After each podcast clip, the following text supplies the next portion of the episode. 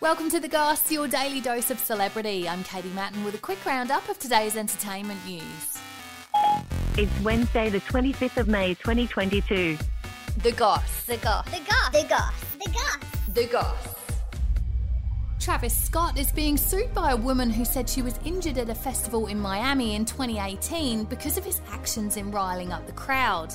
It comes after a lawsuit was filed by victims of the Astroworld tragedy where 10 people died after being trampled on. emotional roller coaster. I mean, um, it really, you know, it hurts. It hurts the community. It hurts the city. They're blaming him and fellow musician Drake for not stopping the show early enough. You can only help what you can see. Whenever somebody tell you to stop, you just stop. Michelle Love has said Travis encouraged the crowd at the Miami Festival to create a mosh pit, which injured her and her child. She's now suing for pain and suffering, disability, disfigurement, loss of capacity for the enjoyment of life, expensive hospitalisation, medical and nursing care treatment, loss of earnings, loss of ability to earn, and aggravation of previously existing condition.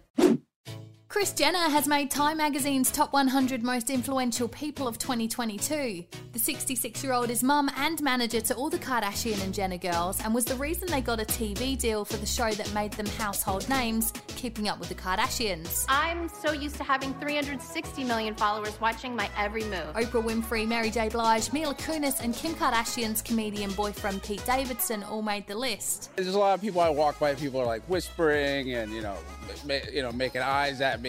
Kris takes a cut from all her kids' multi million dollar deals, with her taking them from E to streaming site Hulu for their new reality TV show. We're streaming and we get to have a much quicker turnaround. It's also said that she organised the release of Kim Kardashian's sex tape that made her famous after seeing how it helped Paris Hilton's career. That is something that I have to live with for the rest of my life.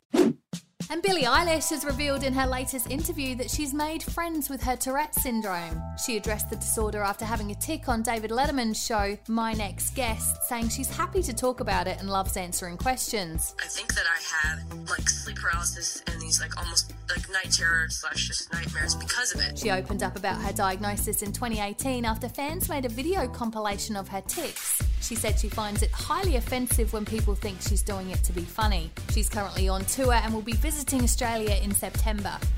Follow us, like, rate, and subscribe wherever you get your podcasts, and that's the gossip for today. See you again tomorrow. A Podshape production.